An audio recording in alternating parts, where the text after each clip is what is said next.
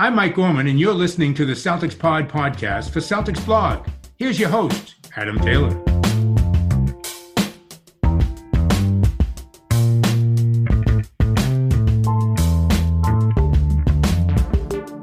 And welcome back to another episode of the Celtics Pod, part of the Celtics Blog podcast feed. As usual, I'm your boy Adam Taylor. I'm, you know, we're, I'm kind of living, I'm surviving, definitely surviving. Still rarely leaving my house. That's uh, I don't want to leave my house. I've got to the point now where the outdoors just seems scary to me. And I'm just like, no, I do not want to be out in the open. There's too many people. I've been in a room with just me, myself, and I for over a year now. And I'm enjoying it. I want to keep it that way. I want to see how long I can keep this streak going. We're going to be talking some trades today. We're going to be talking about what the possible options are that you can do with Kemba Walker and all the different scenarios that come with that.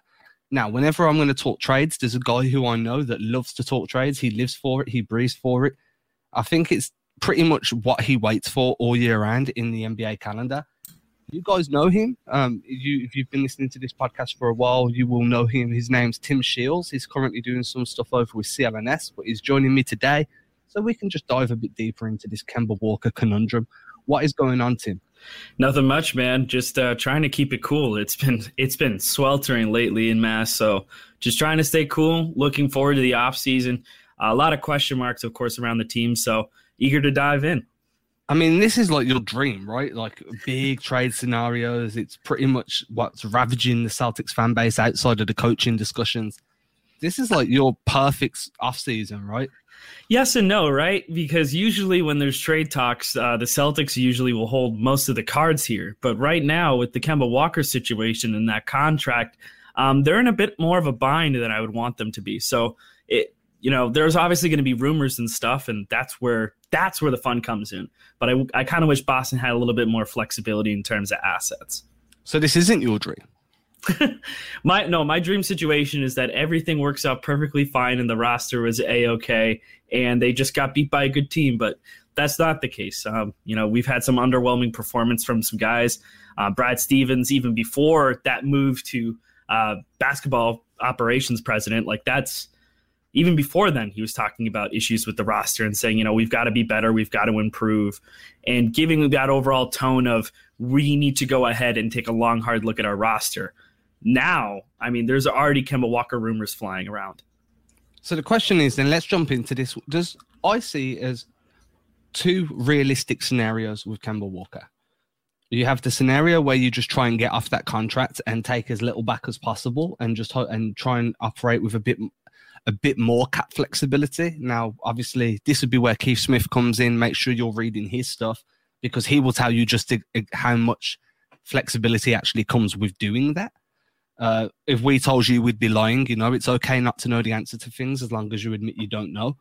Um, and I don't know, but it would give you an additional bit of flexibility. And then the other option you've got is to move on from Kemba Walker and take something back in return, whether that be a similar contract or some bad salary, or maybe you have to give up a couple of young pieces and get back like some draft assets in return, which is essentially giving him up for nothing. But you know, there's there's there's ways to move on from Kemba. And I remember listening to the Dunker spot earlier um, over the weekend uh, with Nekias Duncan, and they were like, and I agree with them. They were like, no matter what contract it is, no matter what player it is with that contract, you can always find a way to move it if you're willing to put the necessary assets alongside that contract to make it appealing to another team. I think that's big. And, and mainly when I think about those kind of trades and immovable contracts, I think they kind of broke the mold, the NBA as a whole. When we saw John Wall and Russell Westbrook get moved and Chris Paul get moved with the money that they were making, it, it seems a lot more feasible now, right? Like you're able to go ahead and attach assets to a player and make a deal happen. It's just a question of what you're willing to take on in return. You know, I, you know, one of the big rumors is people are, you know, either torn apart over or indifferent to is that Mavs rumor of Chris Kristaps Porzingis for Kemba Walker. Uh, personally, I don't like that idea. So let's let's jump straight into that one then. Seems you've brought it up so nice and uh, a perfect segue. Let's jump into that because uh, I'm curious about this deal. Personally, I don't like it. I think that you're trading one injury prone guy for another, but you're saying, hey, take our injury prone guy, that is renowned in the league for being one of the best locker room dudes, and you have him, and in return, you give us this guy that is like has become a pretty much a prima donna and forced his way out of New York. Now he's not happy. He's the second star behind Doncic. He hasn't really been performing to the levels we saw early in his career. So we'll just take him, and what we'll do is we'll say, hey, we've spent the last two years trying to build a good locker room culture. We're just going to burn that to the ground because we want Kristaps Porzingis.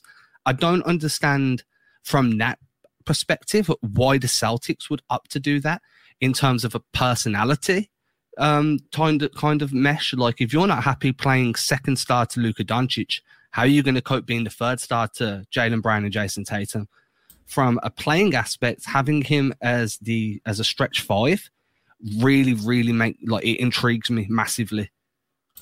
Yeah, I mean, I don't think it's a matter of fit. I think it's a matter of health and, like you said, personality. I think there cannot be an understatement with how important Kemba Walker's like been to that locker room.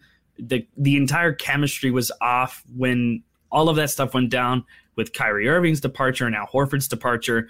You brought in Kemba Walker to be a positive influence as well as just kind of steady that locker room. And he was the best player available at a position of need that immediately became open with Irving's departure. So that was important for the Celtics at the time, and I think that they've done a good job of trying to build chemistry. It, it like this past season, the failures there, they're not because there's locker room issues. There's not ke- issues with chemistry there. It's a matter of talent. So why would you go ahead and add a guy who is injury prone and had issues playing with Luka Doncic, who's one of the most exciting stars to play with? Like he's one of the best players in the league right now, and especially after that playoff performance, you know he went seven games against the Clippers there's a lot to like there for Dallas, but Porzingis to not be happy there, like I don't. Yeah, I agree. I don't get how that changes in Boston unless you're just turning him into a stretch five and like I don't know, making him spot up for threes. But again, it, you're going to run him at the four, you're going to run him at the five. If he's a stretch five, then you, you need more out of him, and he needs to play consistently. And if you're having issues with consistency in play with Kemba Walker, how does that improve with Kristaps Porzingis? So the big thing for me was like I was watching that game seven. I've watched I probably watched three, no, four of that seven game series. Um, what I will say is in that game seven, and I tweeted about this and it frustrated the life out of me. There was multiple times where Chris Kristaps got the ball within the flow of the offense, he wasn't hunting for it, like drove a closeout and then just pulled up from like I don't know, two, three feet outside of the key and I'm like, dude, you're seven foot two. You do not settle for a pull up jumper that close to the rim. You, you've beat the closeout. You're now driving. You're forcing a defensive collapse.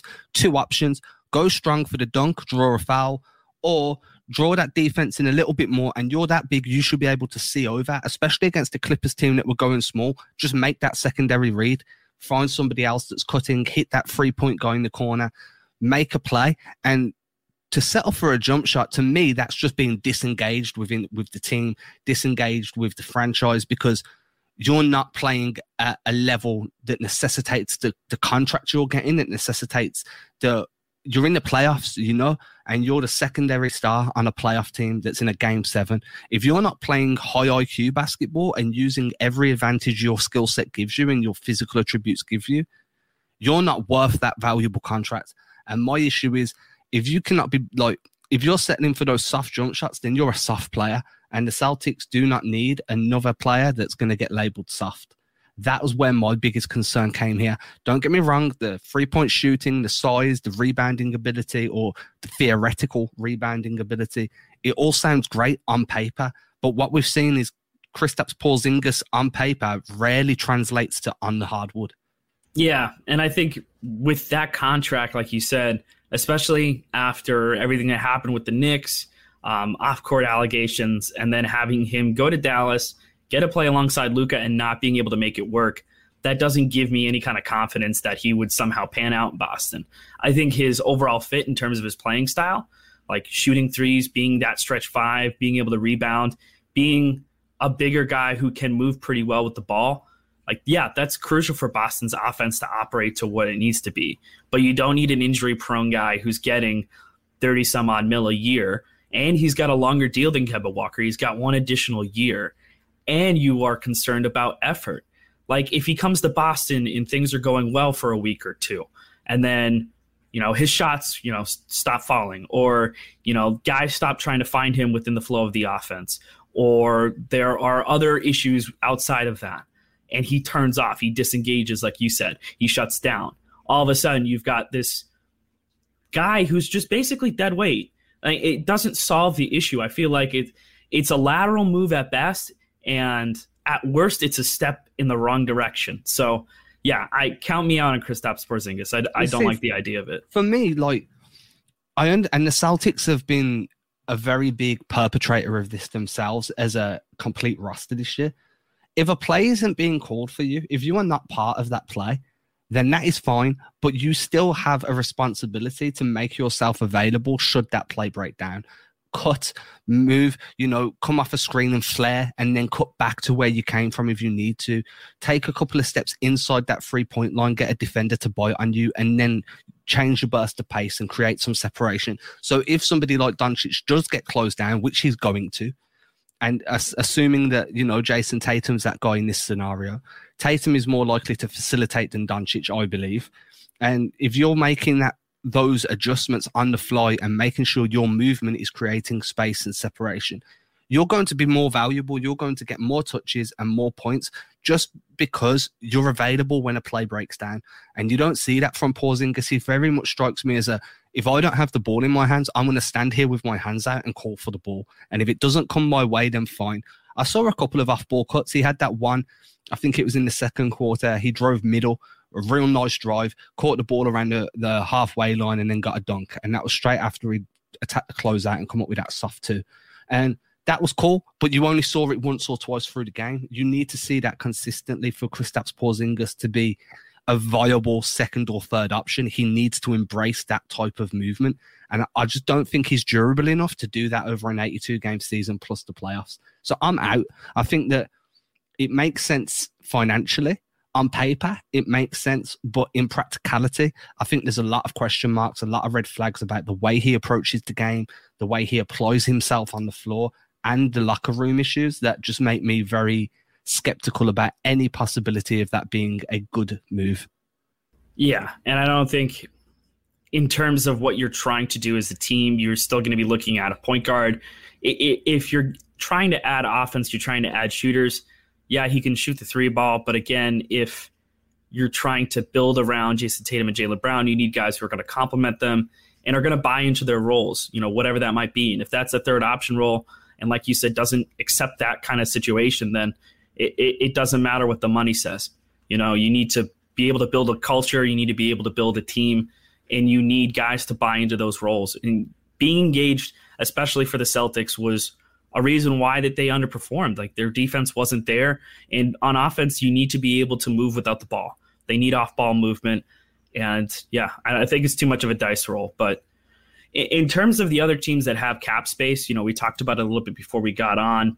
Um, you know, you have the Oklahoma City Thunder, the New York Knicks have a lot of cap space in terms of practical cap space. Um, Spurs as well, as well as the Raptors.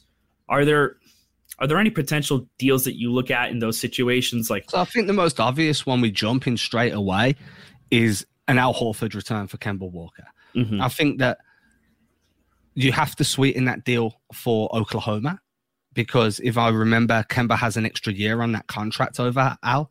So they're going to be committing an extra 37 million, I think it is, in that final year of Kemba's, suit, which I think it's safe to assume he's going to opt into that um, because he's he's not like he's not in a situation like Gordon Hayward was, where there's going to be other teams that see value in him. He's going to be a very decreased value player after this contract. So I think it's safe to assume Kemba ups in.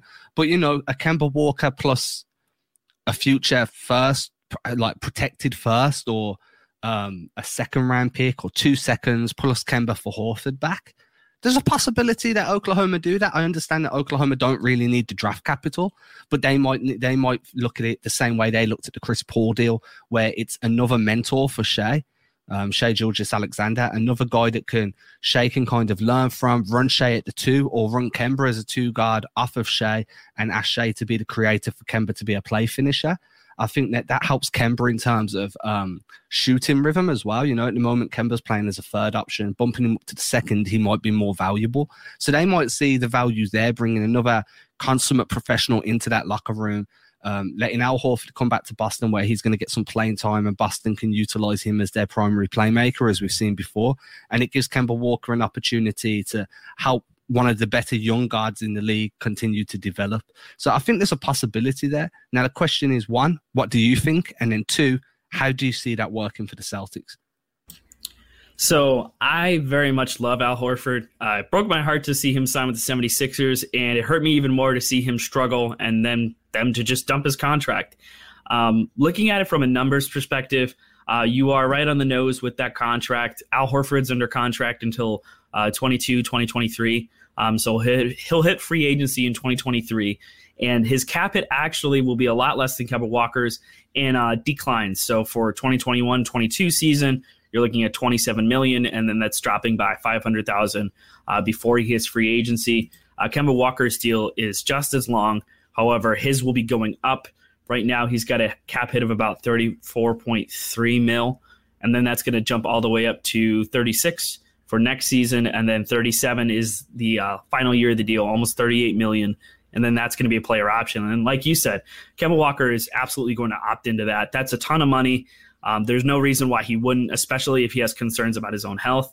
In terms of a fit for Boston, I mean, it would be great to have Al Horford back. You know, that center position gets a lot more solid. Um, potentially if Brad Stevens decides to hire a coach who's willing to experiment more, maybe you go back to that double big lineup.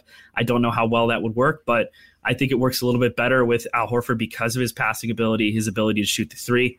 Um, I think you're bringing in another solid player to be in the locker room. I mean, he's always been a consummate professional. Nothing bad has ever really come out about Al Horford in terms of him being a bad teammate or anything like that. So it helps build that chemistry. He's a guy who's familiar with the system, familiar with um, the demand to play in Boston, that kind of, you know, the pressure of playing in Boston as a sports city and the media that comes with that. I think there's a lot of comfort there. There's a lot of common ground. And I think the Thunder, yeah, like as you said, they're going to build up a lot of capital. And who knows when they're eventually going to cash in on this? Maybe that opportunity comes sooner rather than later. Um, but I don't I don't think it's a bad deal for either team. It's just a matter of how much draft capital. And then I think my follow up question to that would be, what does Boston do at the point guard position? Do you start Marcus Smart? Because you know they've already got Marcus Smart rumors starting. You know Dallas potentially is an, a destination if they're interested.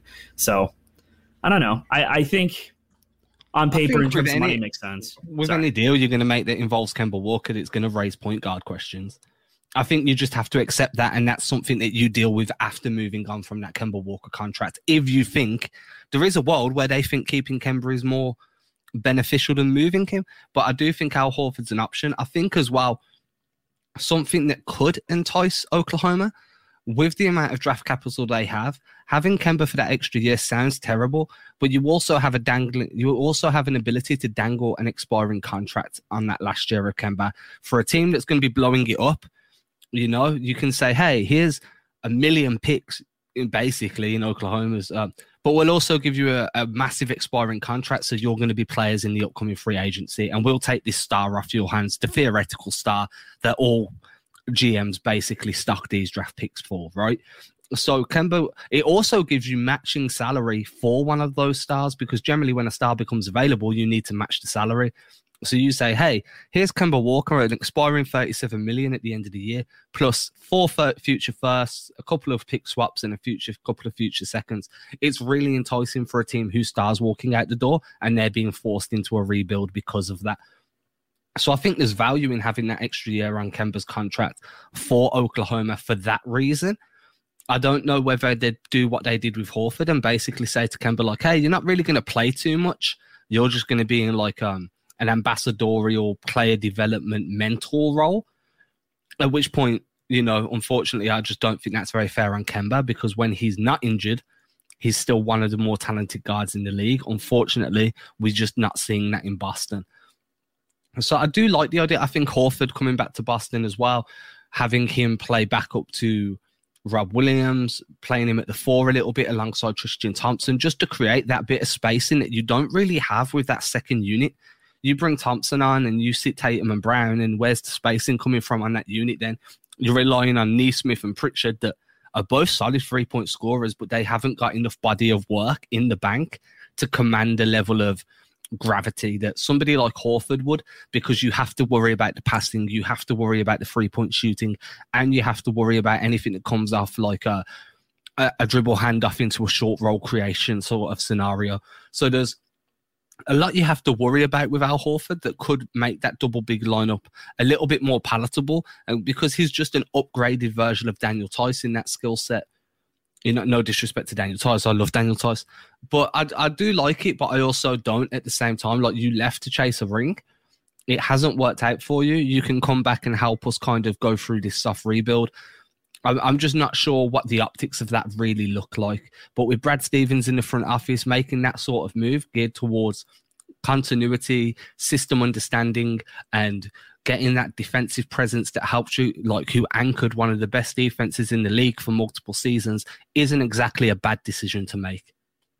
Yeah, I mean it's it's not like it's like a return exactly to what it was before, but you're adding in a guy, yeah, who's going to be a defensive stalwart you kind of need someone to come in and set that tone for you. And for someone to come in into a system that they're already familiar with is going to help. I, I do think like the optics of it are we have a free agent that didn't turn out. You signed somewhere else. It didn't turn out well for you. You got dumped to another team, but we'll gladly take you back with open arms. I mean, the one thing I will say is Jaylen Brown and Jayson Tatum talked to him after the Thunder game, and they were very amicable and they clearly have a lot of respect for Al Horford still. So I, I don't think that should be understated. And I think I think it goes without saying that any kind of any kind of trade or any other move that's happening right now, especially because Stevens is very much new at this, he's super green. Um, they're going to run it by Jayson Tatum and Jaylen Brown. Like they're going to talk to those guys and see what they feel comfortable with and what makes sense for the team. I, I don't hate the move. I think that there might be another option out there. I think if anything, you're you're taking on a guy that you know will fit and you're just kind of taking a dice roll and like, okay, well, I think we'll be better with Al Horford than we will we will be with Kemba Walker. And I think that's a fair assumption to make. At least Al Horford has uh, a proven kind of sturdy sturdiness to him. You know he's not going to miss that many games. At the moment, the biggest issue is Kemba Walker can put up points, but he's been very inconsistent in that regard in terms of um, going cold due to lack of rhythm more than anything. But also, he's a defensive liability. And even more importantly, he cannot stay on the floor. Bringing in someone like Al Horford that can give you some creation, give you some sturdiness, some reliability, and anchor that defense, that, that to me screams value. And it's something that I'd be very intrigued in. Now, another name that got brought up, and it got brought up in locker room last week. We had a few discussions. I was listening to Locked on Celtics today. Um, John Karalis brought up the same name. And by today, I mean Tuesday. Obviously, this episode's out on Wednesday. So, yesterday, if anyone was listening. Uh, and a name that's been brought up a, a bunch recently is CJ McCollum, under the assumption that, you know, Portland are going to decide to blow it up. And it's something that I've looked at. I've also looked at ideas for Dame as well, because you're stupid if you don't. And I'll touch on both. So the idea is that Portland now have moved on from Terry Stotts. They're a team that, you know, they're realizing that the current roster line rotation they have just isn't going to get it done. And they're they're an option to blow things up in the offseason. They're three star primary players, in my opinion, Dame, CJ, Nurkic. Now, if you're talking about acquiring Dame Lillard, then the first thing you need to understand is that is not going to happen unless you're giving up Jaylen Brown. I don't care how many times you want to scream blue in your face if Dame says he only wants to come to Boston. That doesn't make a difference. It really doesn't. Kawhi said to the Spurs he only wants to go to LA and he found himself in Canada. Like it doesn't matter what you it's true. You you have to understand that the player can want what he wants, but the team holds the contract, so the team holds the cards at that point. So if you want Dame Lillard, here's an idea that I had. I'm not sure if it works. Tim's got the trade machine open, ready to that confirm or deny. so Kemba Walker plus Jaylen Brown. And then obviously you can throw in some picks if you want to throw in a young guy, say um, throw in Romeo Langford or Aaron Nesmith for Damian Lillard and Jusuf Nurkic. Uh, it does not work because uh, the Blazers would be over the luxury tax threshold with the deal. So let me adjust it. Yeah, see, here's the thing. They th- and this is the issue that it comes down to, and this is also part of the reason why I don't think a Jaylen Brown deal makes sense. And I mean, obviously, like from a talent perspective of like, yeah, you want to keep Jaylen Brown. He's one of your young building blocks. He's a he's a cornerstone for this team. You're not going to be able to move Kemba Walker and Jaylen Brown in the same deal unless you're moving it for two max contracts, and that's what it comes down to. So the only way that is even going to work financially because of Portland, because of the where they're at financially, would be if you're doing outright doing Dame Lillard, CJ McCollum for Kemba Walker and Jaylen Brown. That's the only way that works. Yeah, and that's not going to happen. No, there's that's no way. No. The thing is, anybody that wants Dame has got to realize that Dame has got four more seasons on his contract, and his final year is going to be close to fifty million dollars. Like, yeah. It, it's a ridiculously large contract, and you're not going. Portland are going to have so many offers on their table for someone like Dame that Kemba Walker isn't even going to hit their radar. They're going to laugh you out of the room. It needs to, it would have to be a Jaylen Brown deal. Now, CJ McCollum's a little bit different. You could structure a deal and say to Portland, hey, you take on Kemba's contract, but what we're going to do in return is we're going to give you a couple of young pieces. We're going to throw you a couple of future firsts. And then what we're going to do is we're going to run Romeo Langford, or we're going to have Jayson Tatum as our primary point forwards. And then we're going to have CJ playing the two with Marcus Smart as the de facto one. Like, there's ways that you can fit CJ McCollum into this um, system. But again, that's just adding another scorer when the biggest issue is the need for a facilitator.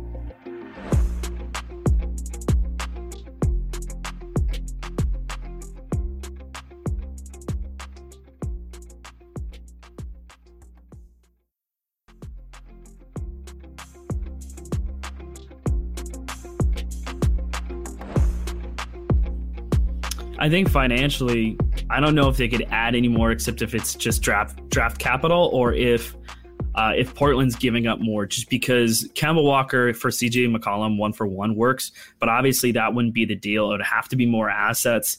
Yeah, um, yeah. I mean, I think that goes without saying. I think, yeah. I mean, they they they would have to probably include another contract, even if it's just dead money. Um, like if it's uh, Harry Giles, maybe. Um, but I, I think he's either signed for one more year or he's an expiring. I think he's got one more year in his deal um, that he signed with them. So maybe that's, you know, maybe it turns into a Walker Nesmith for Giles and McCollum. That works in the trade machine.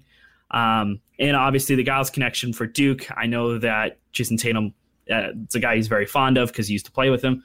Um, so maybe that's a chance. I mean, look, I, I think the the deal is if you're trying to move Kemba Walker and you're also looking at Dame Lillard, the only way that that is even going to happen is, like you said, one of two things has to happen. Well, multiple things have to happen. Let me let me rephrase that. Um, one, you need Dame Lillard to demand a trade. Two, you need Dame Lillard to name Boston as a destination. And three, you either need to find a team that could provide talent that the Blazers want and will take on Kemba Walker in return, or you need to find a way to unload Kemba Walker and figure out the young pieces on the fly because you don't go ahead and you move Jaylen Brown for Dame Lillard if you're not moving on from Kemba Walker. Like Kemba Walker has to be gone in one way or another because you're not going to play Lillard and Walker together. Like the whole idea is that you're bringing in Lillard to take Kemba Walker's place. And if you're going to do that, then you absolutely need to find a way to make that work in terms of talent because you can't you can't run out those you can't run out Lillard, Walker, um, and, and Tatum together. Like that's just not going to happen. So it, it, gets really sloppy when you think about that. I I never even registered CJ McCollum as a potential target. I actually think that's a really good idea if you're trying to find a way to make that work. If you're trying to pick the bones of Portland because they're they're in a bad spot right now. So first of all, Harry Giles is only on a one-year deal. He's unrestricted at the end of this year. Just putting that out there, not to take a dig at you, simply just because oh, no. obviously we want the information to be factual. Of course. I mean, for me, I feel like Lillard makes more sense than McCollum. Adding another scorer like McCollum, who's not really going to give you much creation, who isn't really going, he's going to improve your team drastically, but is he going to put you in championship contention? But the other question is Dame Lillard deserves to be going to a team with two more stars, right? Like, is Dame Lillard going to be able to do more in Boston with Jayson Tatum next to him than what he could in Portland with CJ? That's the first question you need to ask, right? Because he's going from a two star scenario, and in this idea where Jaylen Brown has to be the make weight in the deal, he's coming to Boston in a two star scenario. So there's questions around how effective that duo can be together. I personally think they could work really well, but Boston need to find a way of bringing in somebody else. Maybe try and do a deal where you send Marcus Smart and somebody over to um, Indiana to bring in Malcolm Brogdon, and now you have like a, a Brogdon at two guard, a Tatum at three or four with Dame Lillard. Do we feel better about that than we do about Kemba, Jayson, and Jaylen? There's ways that you can manipulate things, and obviously, it's never that simple. Teams have to agree to it on both sides. It's not 2K. We don't have the override button, but I do like the idea of McCollum as a possibility. I mean, beyond those three names, all I really have then is options to kind of dump the contract. You know, like can you try and figure a way to dump him onto New York? Probably not. New York are going to be worried, as you mentioned earlier, Tim, before we came on air. New York are going to be concerned with what to do with Julius Randle. They've all of a sudden their ownership team this year has done nothing but make smart decision after smart decision. Why on earth would you take a year's worth of growth and then bring Kemba Walker into that mix? You know what I mean? When you could be trying to find somebody with a bit more reliability yourselves as you try and build on your first playoff appearance since children bef- before since we were children uh, do you want to go to san antonio is there a way where you can make that happen possibly i mean what other teams did we say had cap space we've got the thunder we spoke about the raptors could probably get there if they wanted to to replace Kyle Lowry if they decide to let him leave the Hornets could maybe want to do it and bring Kemba back, but I, I can't see it happening now. They've got LaMelo Ball and um, Gordon Hayward both playing mm. point. The Magic, but I mean, Magic went ahead and did like a full full blown rebuild. I mean, Grizzlies don't make sense. Rockets don't make sense either. Then you're getting down to the Kings, who have got 10.6 in practical cap space. So it, it just gets more and more difficult the further you go down. Um, I, I, I think if one team that would make sense in terms of they might be trying to add more. And it, it, also depends on how the rest of the playoffs go. But maybe there's something potentially there with the Clippers if you're trying to find multiple pieces instead of trading it one for one, where you're trying to get another star or you're taking on a big contract in return. You're taking on multiple smaller deals. Maybe it's a deal for you know Pat Beverley and McMorris, or and like and then you're getting into the situation of okay, I'm not only am I trying to get rid of Kemba Walker's contract, but I am actively taking on multiple players. And then you're looking at the roster crunch situation. So it, it starts to get more complicated when it stops being a one for one deal or, you know, two for two. It's I have it, a trade that I've just came up with just to cut you up. Yeah, yeah. And, yeah. I, and I like this.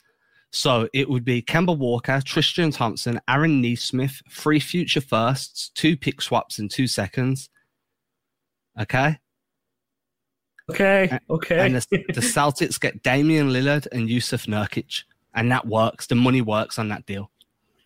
Okay, run that back again one more time so my brain can absorb it. Okay, so the Blazers get Tom, Tristan Thompson, Kemba Walker, Aaron Nesmith, and then you know just a bunch of draft capital. And the Celtics get Lillard and Nurkic. Where do I sign? I, I mean, that's that's the best case deal for Boston. That is not the best case deal for Portland. We need to stress that. From a Celtic standpoint, that is the best possible trade you can make. You upgrade the point guard position, you upgrade the center position, you you, you lose a young guy in Nesmith, but you create more opportunity for Romeo. Or you can you can't do it the other way around because Romeo's going on to a player option. So until that's dealt with, you know, it's not really possible. So it would have to be Nesmith, but you create more opportunities for your other young wing and you move on. You know, you use this year's first first. You use 2023's first, 2025, put some pick swaps in there. Try and sweeten the deal where you can. But that would be the only way to make that deal work. And that would benefit Boston far more than what it would benefit Portland. Yeah, but I, I, I think if Portland's blowing it up too, I mean they've they they're kind of stuck in this middle ground, right? They've been a middling team for a while, regardless of how good Dame Lillard's been, um, regardless of some of their other guys and how they've performed like even just take Stotts out of the equation as well. Like this is a team that has failed to meet expectations, internal expectations for a long time. So it does get to a certain point, and it's kind of crazy because This all sort of started with Dame Lillard's Instagram post. Like what like basically is like how soon is now? Like how soon are things going to change? What's going to change going forward? Can we improve? And it might come to a breaking point. You know, it, it, there comes a time where if Dame Lillard's unhappy and they don't really have any methods or means of improving without seriously shelling off pieces, then it might be time to pull the plug in Portland because they're they're not a free agency destination. Like they really aren't, which this is also gets down to the small market debate with a lot of teams in terms of keeping stars. Like Dame Lillard has this massive contract and he's still unhappy because ultimately at the end of the day, like some guys, yeah, they care about the money. Other guys, they want to win. They want to win championships. They want to play for a team and win. So it, it, it's it's a difficult situation. Like I do not envy any of Portland's front office right now because there really there really is no winning here. Like even if they get a really good deal for Dame Lillard, it's still a loss because you're gonna have to start from scratch. Like that that's the thing. As soon as Lillard's gone, like you're you're going from the ground up. And that's the problem with most teams when they lose stars, which is why I thought that having Kemba on a team like um, Oklahoma is beneficial, so you can handle those those um, expiring deals. So you know you're like, hey, you're not really this this year's free agency class isn't that great, but take Kemba for the year, and when he expires, obviously we're talking about the future here. You're going to have some opportunities to make some moves in the free agency market. I think that there's a lot of options available to the Celtics, but not a lot of them make a ton of sense if we're being quite honest. So I think we need to kind of be really understanding that this that this trade Kemba trade might be something that doesn't happen until the trade deadline. It might be something that doesn't happen at all. It might be something that happens as early as the day that teams can make trades again. We just don't know where things stand at the moment, and there's always going to be interest from teams we don't perceive to be interested. Another team might think that they can manage his injuries a lot better than what Boston have. They might have more faith in their like physiotherapy and training team and medical staff and and think that they can fix Kemba Walker's issues long term and he could be a very valuable guy. But right now he is the hottest topic on the Celtics uh, roster, and I think that you know those three options we've gave Al Horford, Kristaps Porzingis, CJ McCollum slash Dame Lillard, are the most realistic. Not Dame Lillard. Dame Lillard is not realistic. CJ McCollum is. Um, so, you know, CJ, Porzingis, Horford are the three most realistic, while Dame Lillard can be your pipe dream. I don't think there's any other players out there that fit the salary requirements that would also be available that would also come to Boston. Other than that, you're dumping Kemba onto a team like New York and giving them a young guy and some draft picks to sweeten the deal. Same would be said for somewhere like San Antonio. They would probably do that because, you know, Pop likes his vets and then give them somebody like a like a Nesmith or a Grant Williams, I think would be great in San Antonio playing under Popovich. Uh, I think there's options to do that as well, but then you're are you you are realistically just weakening your team. Agreed. Yeah, I don't think there's really there's no ideal trade out there. Like a lot of it's just going to be depending on how other things shake out. I think if you're moving on from Kemba Walker, you definitely have to have this goes without saying, but you definitely have to have some kind of long term plan. I don't think you're going to go ahead and strap a bunch of picks to him in order to move him unless it's for a piece that you are comfortable with on your roster for a long time. I mean, Al Horford's probably the only one. I don't know how many picks it would cost. Probably not more than three in my mind. I don't think it would cost that much, maybe one or two. But again, this is all we have to really see how this shakes out. I still think with the way that things went this past season, maybe they'll give him a little bit more time to get back into the swing of things. He was dealing with that bone bruise. Don't know how far that set him back. So I, I guess from Boston's perspective, it's a matter of just waiting and seeing how things unravel. And that pretty much wraps us up. I mean, we've looked at the the ideas available to us at the moment, the ones being floated around. We've gave you our opinions. Hopefully, you will give us your opinions nicely. Please. uh, and then obviously the usual stuff. If you've enjoyed this show, then I would very much appreciate you going onto your Apple device, scrolling down to where it says leave a review, hitting the five stars and typing something very nice. Nice little blurb. It makes my day. They do pop up. I do check them quite regularly. And I enjoy seeing this, the, the rating improving and the nice things being said. If you didn't like the show, I would much rather you DM me um, or email me and let me know what you didn't like so we could fix that rather than leaving a bad review. I feel like I'm quite um, receptive to any changes or anything extra you'd like implemented. So if you want to do that, feel free. My email is attached to my Celtics blog profile, and you can also find it on my link tree in my Twitter. Tim, do you want to let them know where they can find you, bro? Uh, you can find me on Twitter at Tim Shields NBA. Um, currently with CLNS as an intern, as well as doing some stuff on the side for Substack um, for the Clover Disclosure. Um, and that's where you're going to find me on Twitter. Occasionally NBA posting as the season goes on. So um, look for me there.